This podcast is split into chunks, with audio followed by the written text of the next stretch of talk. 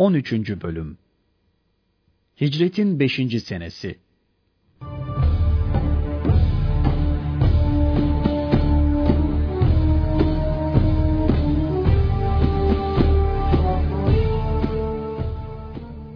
Dumetül Cendel Gazası Birkaç Arap kabilesi Medine'ye 15 gece uzaklıkta bulunan Şam beldelerinden biri olan Dumetül Cendel'de toplanarak gelen giden yolcuları rahatsız ediyor, onlara zulmediyorlardı. Ayrıca İslam devletinin baş şehri Medine üzerine yürümeye de hazırlanıyorlardı. Peygamberimiz bu durumu haber aldı. Vakit geçirmeden bin kişilik ordusuyla yola çıktı. Efendimiz bu tarz gazalarda daima düşmanı yerinde ve anında bastırmak tarzını tercih ederdi.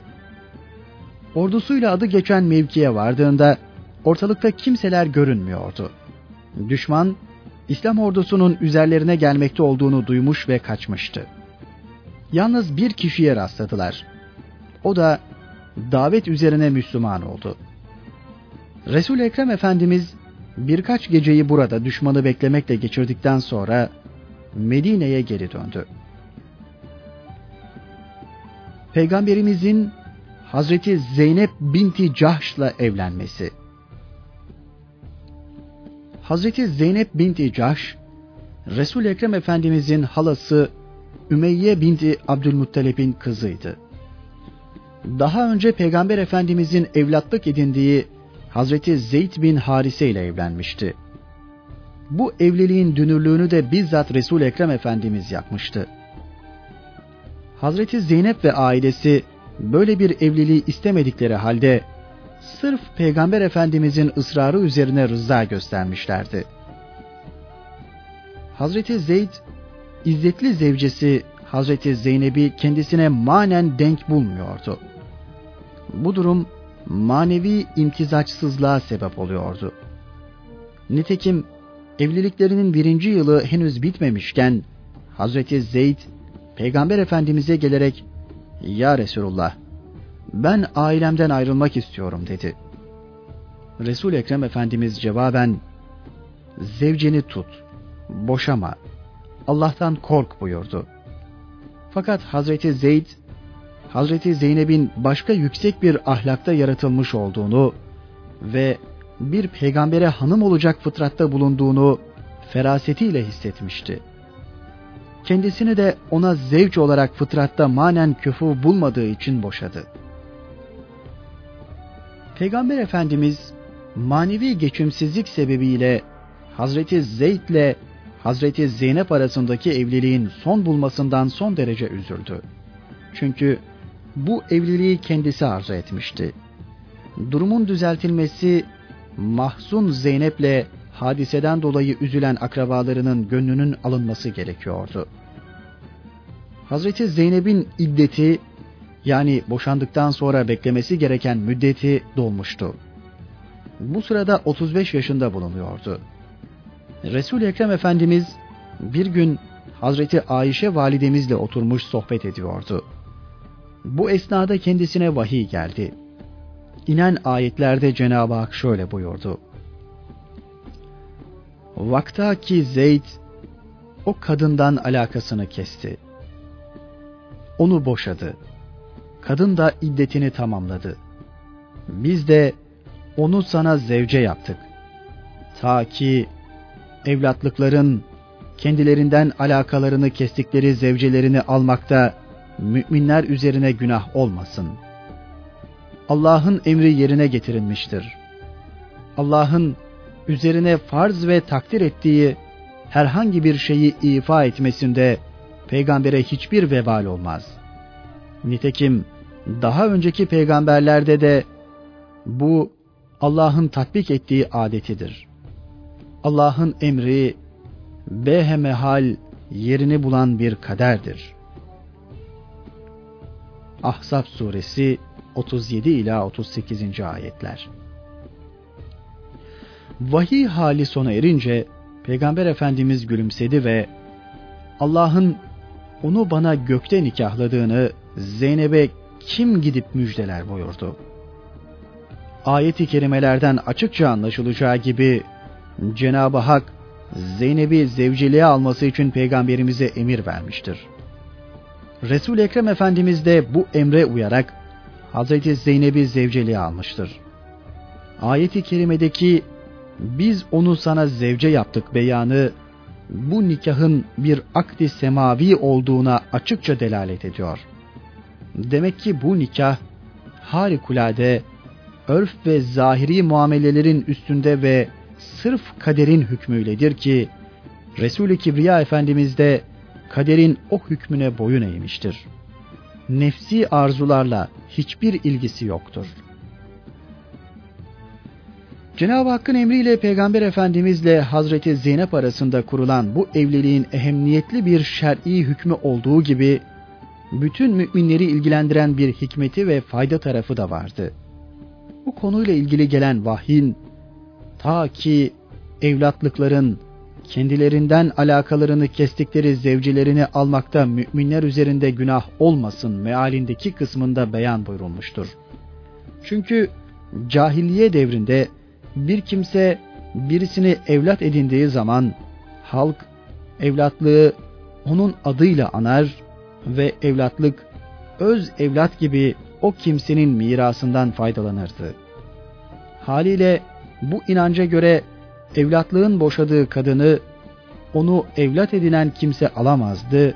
Bu haramdı. İşte Peygamber Efendimizin Allahu Teala'nın emrine uyarak Hazreti Zeynep'i zevceliğe almasıyla cahiliye devrinin bu inanç ve adetinin batıl olduğu ortaya kondu. Böyle bir durumda müminler içinde vebal ve günahın söz konusu olamayacağı belirtildi. Peygamber Efendimiz Hazreti Zeynep'le evlenince her meselede fırsat kollayıp Müslümanlar arasında fitne ve fesat çıkarmaya can atan münafıklar bu meselede de ileri geri konuşmaya başladılar. Cahiliye devri inancına göre evlatlığın boşadığı karısını almayı haram sayıp bunu Resul Ekrem Efendimiz aleyhinde dedikodu vesilesi yapıp Muhammed evladın karısıyla evlenmeyi haram kıldı. Kendisi ise oğlu Zeyd'in boşadığı karısıyla evlendi yaygarasına başladılar. Gelen vahiy bu hususa da cevap veriyordu. Muhammed erkeklerinizden hiçbirinin öz babası değildir. Tabii ki Zeyd'in de öz babası değildir. Fakat o Allah'ın Resulü ve peygamberin sonuncusudur.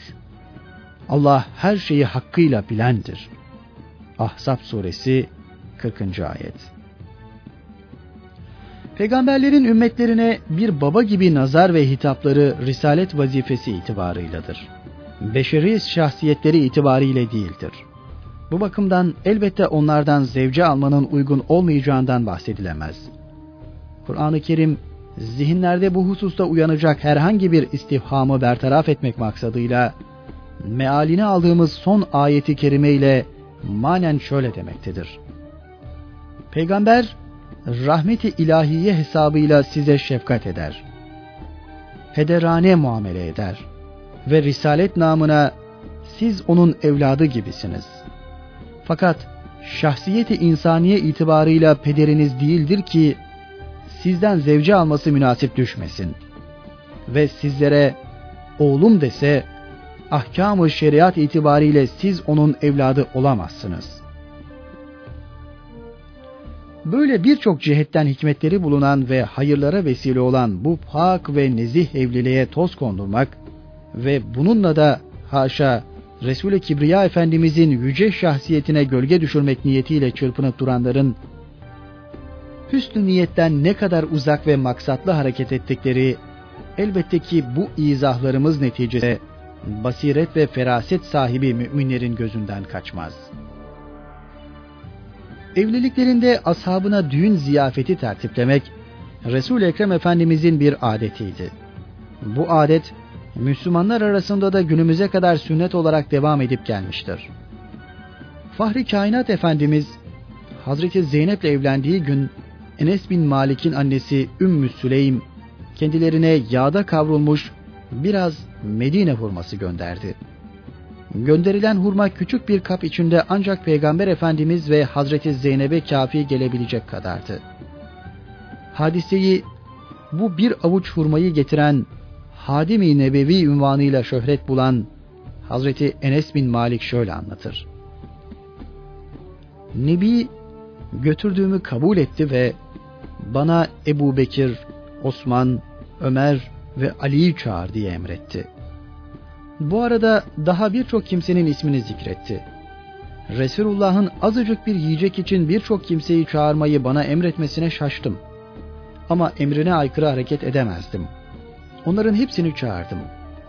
Bu sefer bana bak mescitte kim varsa onları da çağır dedi. Öyle yaptım.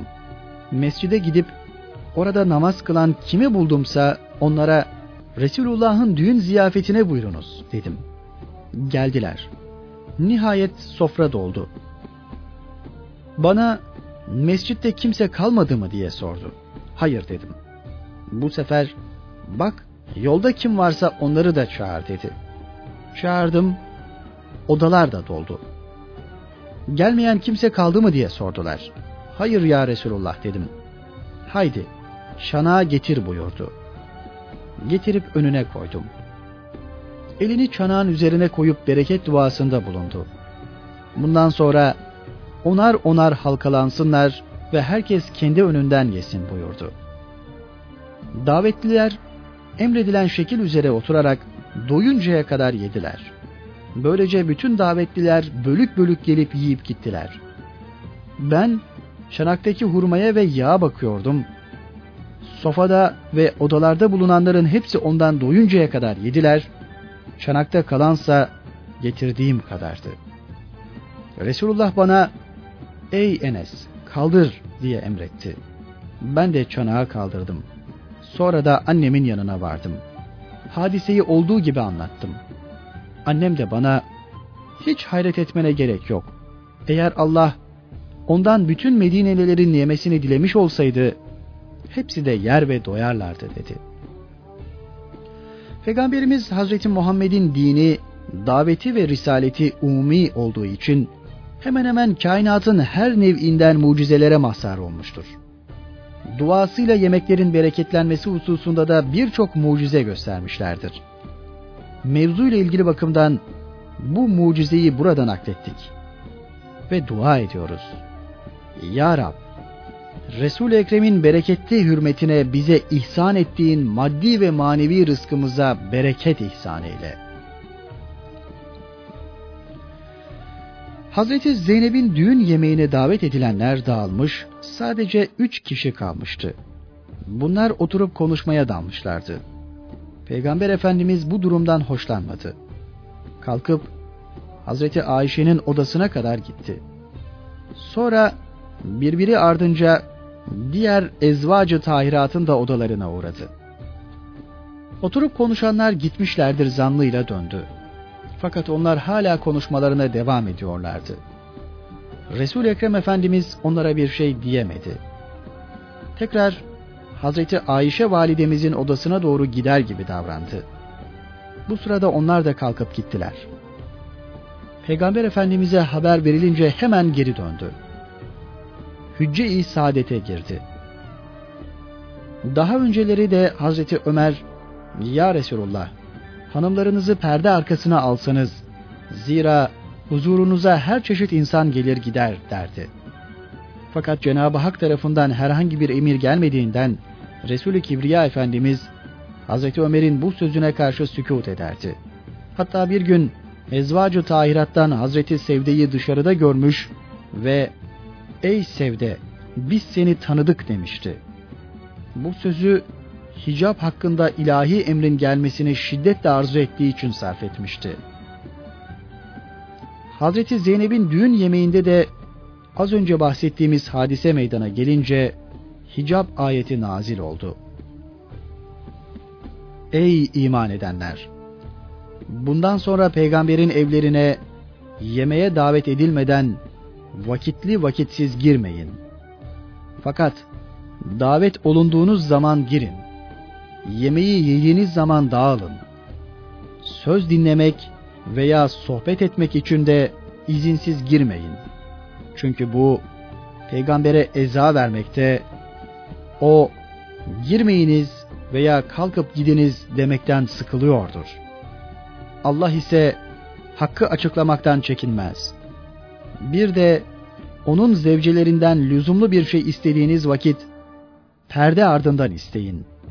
Bu hem sizin kalpleriniz hem onların kalpleri için daha temizdir. Sizin Allah'ın Resulüne eza vermeniz doğru olmadığı gibi kendinden sonra zevcelerini nikahla almanız da ebedi caiz değildir. Bu Allah katında çok büyük günahtır. Ahzab suresi 53. ayet.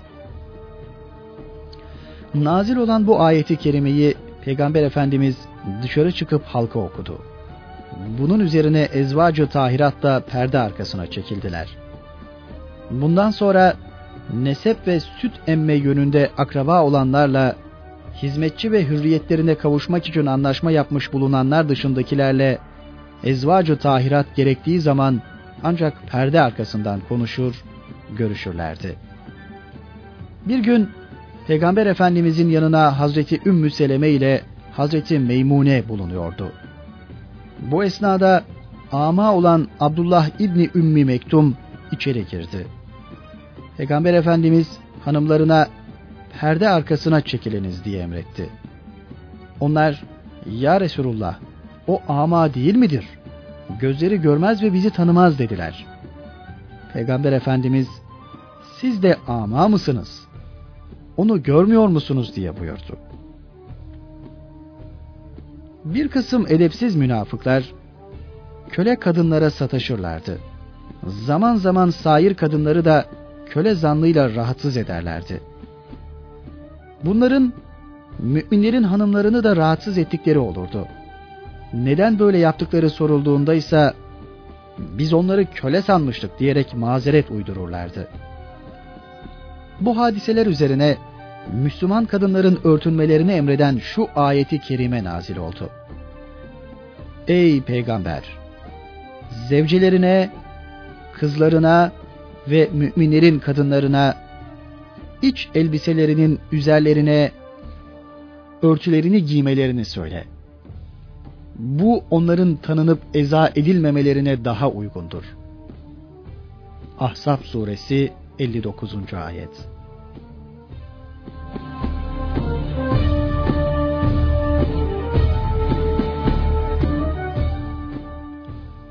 Beni Müstalık kazası Huza kabilesinden Beni Müstalık oymağının reisi Haris bin Ebi Dırar, kabilesiyle birlikte etrafta sözünü geçirdiği birkaç Arap kabilesini daha bir araya toplayarak Medine'ye Müslümanların üzerine yürümeye hazırlanıyordu. Böyle bir hazırlığın olduğu haberi Medine'ye ulaştı. Peygamber Efendimiz önce haberin doğruluk derecesini öğrenmek istiyordu. Bu maksatla asaptan Büreyde bin Huseybel Eslemi'yi vazifelendirdi. Hazreti Büreyde beni müstalık yurduna gidecek, durumu öğrenecekti. Hazreti Büreyde Medine'den ayrılmadan önce peygamberimize onları şüphelendirmemek ve kendini muhafaza etmek gayesiyle hakikate muhalif beyanda bulunup bulunamayacağını sordu. Resul Ekrem gerektiğinde böyle hareket edebileceği müsaadesini verdi. Hazreti Büreyde müstalık oğulları yurduna vardı. Onlardan biriymiş gibi davrandı ve ben sizdenim. Şu adam peygamberimizi kastederek şu adam için derlenip toplandığınızı işittim. Ben de kavmimden bana itaat edenlerle size katılmak istiyorum.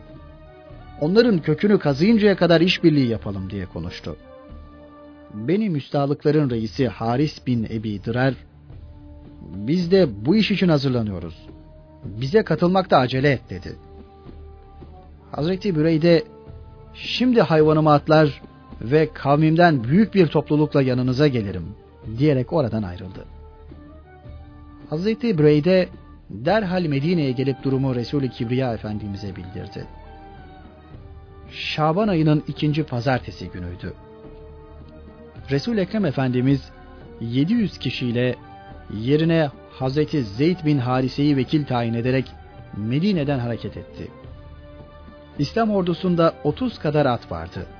Ayrıca Ezvacu Tahirat'tan Hazreti Ayşe ile Hazreti Ümmü Seleme validemiz de orduyu saadetle birlikteydiler.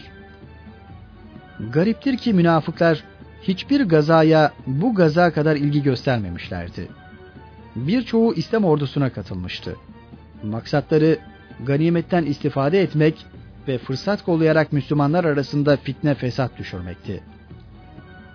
İslam ordusu Müreysi suyu başına doğru ilerlerken düşman casuslarından birini ele geçirdi. Yapılan davet üzerine Müslüman olmayınca katledildi. Bunu duyan müstahlık oğulları fazlasıyla korktular. Hatta etraftan topladıkları birçok kimse kendilerini terk ederek dağıldı. Resul Ekrem Efendimiz ordusuyla Müreysi kuyusu başına kadar geldi. Hemen orada kendileri için deriden bir çadır kuruldu. Sonra ordusunu harp nizamına soktu. Muhacirlerin sancağını Hazreti Ebu Bekir'e, Ensar'ınkini ise Sa'd bin Ubade'ye verdi. Hazreti Ömer'e La ilahe illallah diniz de canlarınızı, mallarınızı koruyunuz diye seslenmesini emretti. Müstahlık oğulları teklifi kabul etmediler. Üstelik mücahitlere ok atarak çarpışmayı bizzat başlatmış oldular. Bunun üzerine mücahitler de onlara ok atmaya başladılar. Sonra Peygamber Efendimiz ordusuna birden hücuma kalkma emri verdi. Hücum neticesinde beni müstahlıklardan on kişi öldürüldü. Geri kalanları ise esir alındı. İslam ordusundansa sadece bir mücahit yanlışlıkla düşmandan biri sanılarak bir Müslüman tarafından şehit edildi. Beni müstahlıklardan esir alınan 200 kadardı. Birçok deve, sığır ve davar da ganimet alındı. Ganimet malları bir araya toplandı. Usulüne göre taksim edildi. Esirlerse mücahitler arasında bölüştürüldü. Müreysi kuyusu mevkiinde çarpışma vuku bulduğu için bu gaza Müreysi gazası adıyla da zikredilir. Müreysi zaferi kazanıldıktan sonra Peygamber Efendimiz mücahitlerle burada birkaç gün istirahat edip beklemeyi uygun bulmuşlardı.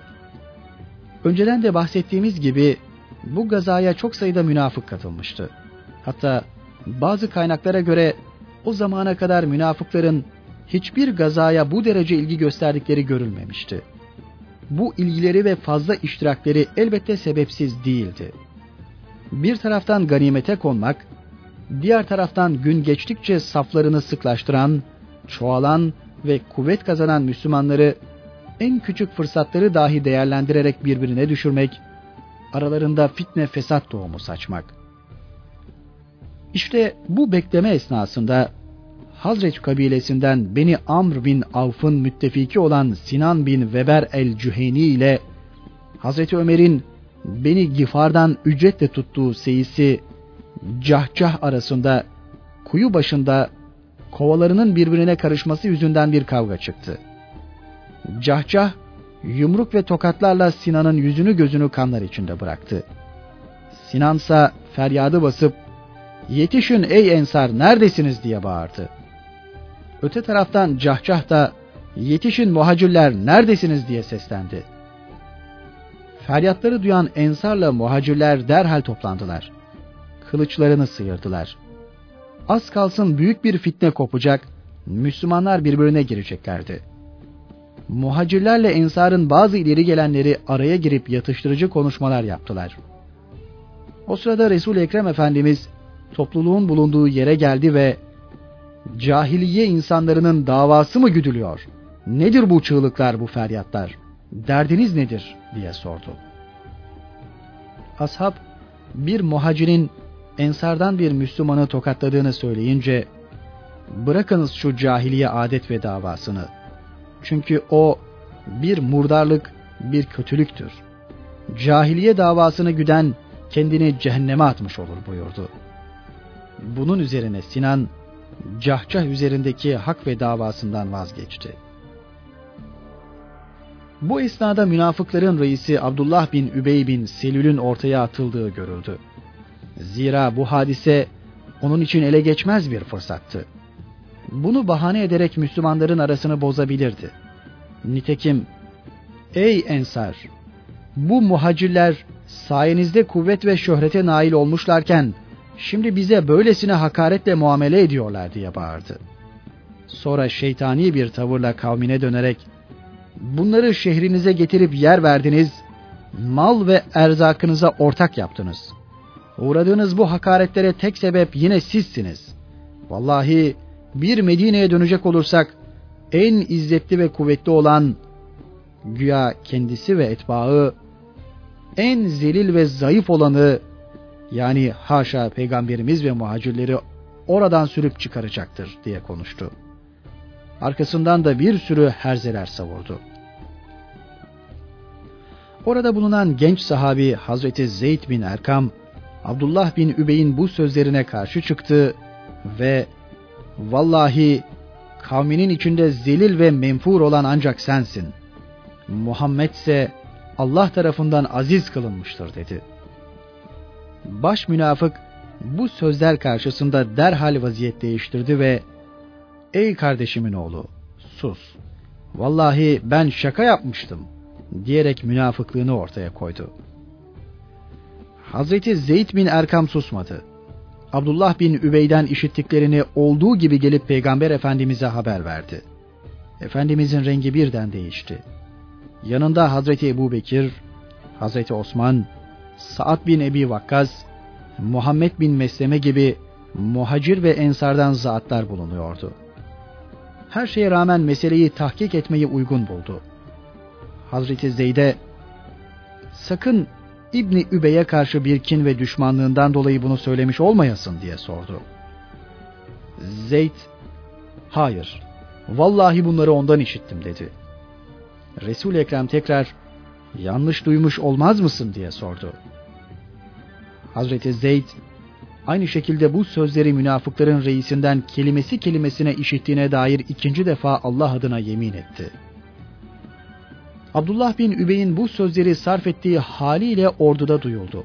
Ensardan bazıları kendi kavminin efendisi hakkında haksız yere isnatta bulundun diyerek Hazreti Zeyd bin Erkam'ı kınadılar. Zeyd onlara cevaben Vallahi ben bu sözleri ondan işittim ve eğer bu sözleri babamdan dahi işitmiş olsaydım yine Resulullah'a gidip söylemekten asla geri durmazdım. Allahu Teala'nın peygamberine bu hususta vahiy indirip kimin yalancı olduğunu bildireceğini ve Resulullah'ın sözlerimi doğrulayacağını umarım dedi. Sonra da Allah'ım Resulüne sözlerimi doğrulayacak vahyini indir diye dua etti. O sırada Hazreti Ömer Ya Resulullah müsaade buyur da şu münafığın boynunu vurayım. Eğer onu muhacirlerden birinin öldürmesini uygun görmüyorsanız Sa'd bin Muaz veya Muhammed bin Mesleme'ye emredin. Onu öldürsünler dedi. Resul-i Ekrem bu tekliften memnun kalmadığı gibi cevabı da düşündürücü oldu. Eğer ben onun öldürülmesine müsaade edersem Medine eşrafından birçoğunun gönlüne korku ve endişe düşer. Ayrıca işin iç yüzünü bilmeyen halk Muhammed ashabını öldürüyor diye konuşmaya başladıkları zaman durum ne olur? Resul Ekrem Efendimiz günün en sıcak saati olmasına rağmen mücahitlere derhal Medine'ye doğru yola çıkmalarını emretti. Halbuki o güne kadar böyle günün en sıcak saatinde yola çıktığı vaki değildi. Resul Ekrem Efendimiz Abdullah bin Übey'i yanına çağırdı. Bana ulaşmış olan sözleri sen mi söyledin diye sordu. Baş münafık söylediklerini inkar etti. Hayır, sana kitabı indirmiş olan Allah'a yemin ederim ki ben o sözlerin hiçbirini söylemedim. Zeyd muhakkak yalancıdır dedi. Peygamber Efendimizin günün sıcak saatinde ordusunu harekete geçirmesi Müslümanlar arasında hayretle karşılandı. Ensar'ın ileri gelenlerinden Üsseyid bin Hudayr, ''Ya Resulullah, bu saatte yola çıkmak uygun değildir. Sen böyle zamanda yola hiç çıkmazdın.'' dedi. Resul-i Ekrem, adamımızın söylediğini duymadın mı buyurdu. Hüseyin bin Hudayr hangi adam ya Resulullah diye sordu. Peygamber Efendimiz Abdullah bin Übey dedi. Üseyd bin Hudayr ne söylemiş diye sordu. Peygamber Efendimiz Medine'ye dönünce en aziz ve kuvvetli olan, en zelil ve zayıf olanı oradan muhakkak sürüp çıkaracaktır demiş dedi. Üseyd bin Hudayr, Ya Resulullah, istersen sen onu Medine'den sürüp çıkarırsın. Vallahi zelil ve zayıf olan odur. Aziz ve kuvvetli olan da sensin. Ya Resulullah, sen yine de ona rıfk ve şefkatle muamele buyur. Vallahi Allah seni bize getirdiğin zaman kavmi ona hükümdarlık tacı hazırlıyordu. O elinden saltanatı senin çekip aldığını sanmaktadır diye konuştu. Peygamber Efendimiz mücahitlerin Abdullah bin Übey'in söylediği sözlerle meşgul olmasını istemiyordu. Bunun için hareket emri verdiği günden ertesi günün sabahına kadar yola devam ettiler. Mücahitler son derece yorulmuşlardı. Güneşin sıcaklığı etrafı basınca konakladılar. Yorgunluk ve uykusuzluktan mecalleri kalmamıştı. Derhal uykuya daldılar. Böylece Resulullah Efendimiz dedikodunun ordu arasında büyümesine fırsat vermemiş oluyordu. Resul-i Ekrem Efendimiz ordusuyla Bek'a mevkiinden hareket edeceği sırada şiddetli bir fırtına esti. Mücahitler korkup ürktüler. Gatafanların reisi Uyeyne bin Hıs'ın Medine'ye baskın yapmış olmasından endişe duydular. Zira onunla yapılan anlaşma müddeti son bulmuştu. Resul-i Kibriya Efendimiz size Uyeyne bin Hıs'ından bir zarar gelmez dedi. Sonra da korkmayınız. Bu fırtına büyük bir kafirin ölümü dolayısıyla esmektedir buyurdu. Gerçek Resul Ekrem Efendimizin haber verdiği gibiydi. Medine'ye vardıklarında münafıklara arka çıkan Yahudi büyüklerinden Rifa'a bin Zeyd bin Tabut'un aynı gün ölmüş olduğunu öğrendiler. Bu adam peygamberimizin ve İslam'ın azılı düşmanlarından biriydi. Kaderin cilvesi bu. Abdullah bin Übey nifakın reisliğini yaparken oğlu Abdullah ise İslam'ı fevkalade bir ciddiyet ve ittika içinde yaşayan halis bir Müslümandı. Babasının sözlerini duyunca resul Ekrem'in huzuruna çıktı. Ya Resulullah, babamla aranızda geçen hadiseyi işittim. Onu öldürmek istediğinizi haber aldım. Eğer bu işi muhakkak yapacaksanız bana emir buyurunuz, şu anda gidip başını huzuru şerife getireyim. Bütün Hazreçliler bilirler ki babama pek ziyade muhabbetim vardır. Onun öldürülmesini başkasına havale ederseniz ihtimal ki o adama karşı nefsimde bir düşmanlık meydana gelir ve bir kafire karşı bir mümini öldürerek cehenneme müstahak olurum diye konuştu. Sahabideki iman işte böylesine kuvvetliydi. Resulullah ve Müslümanlara hakaret eden babasının başını kesecek kadar. Resul Ekrem verdiği cevapla bu kahraman sahabiyi teselli etti. Ey Abdullah, babanı öldürmeyi istemedim. Hiç kimseyi de onu öldürmekle vazifelendirmedim. Aramızda yaşadıkça ona iyi davranırız. İslam ordusu Medine'ye yaklaşmıştı. Akik denilen vadide Hazreti Abdullah atından indi. Babası Abdullah bin Übey'in önünü kesti. Devesini ıhtırıp çöktürdü ve İzzet ve kuvvetin Allah'a ve Resulüne ait olduğunu söylemedikçe seni asla bırakmayacağım dedi. Baş münafık birden şaşkına döndü. Bu sözleri hiddetli hiddetli söyleyen oğlu Abdullah'tı.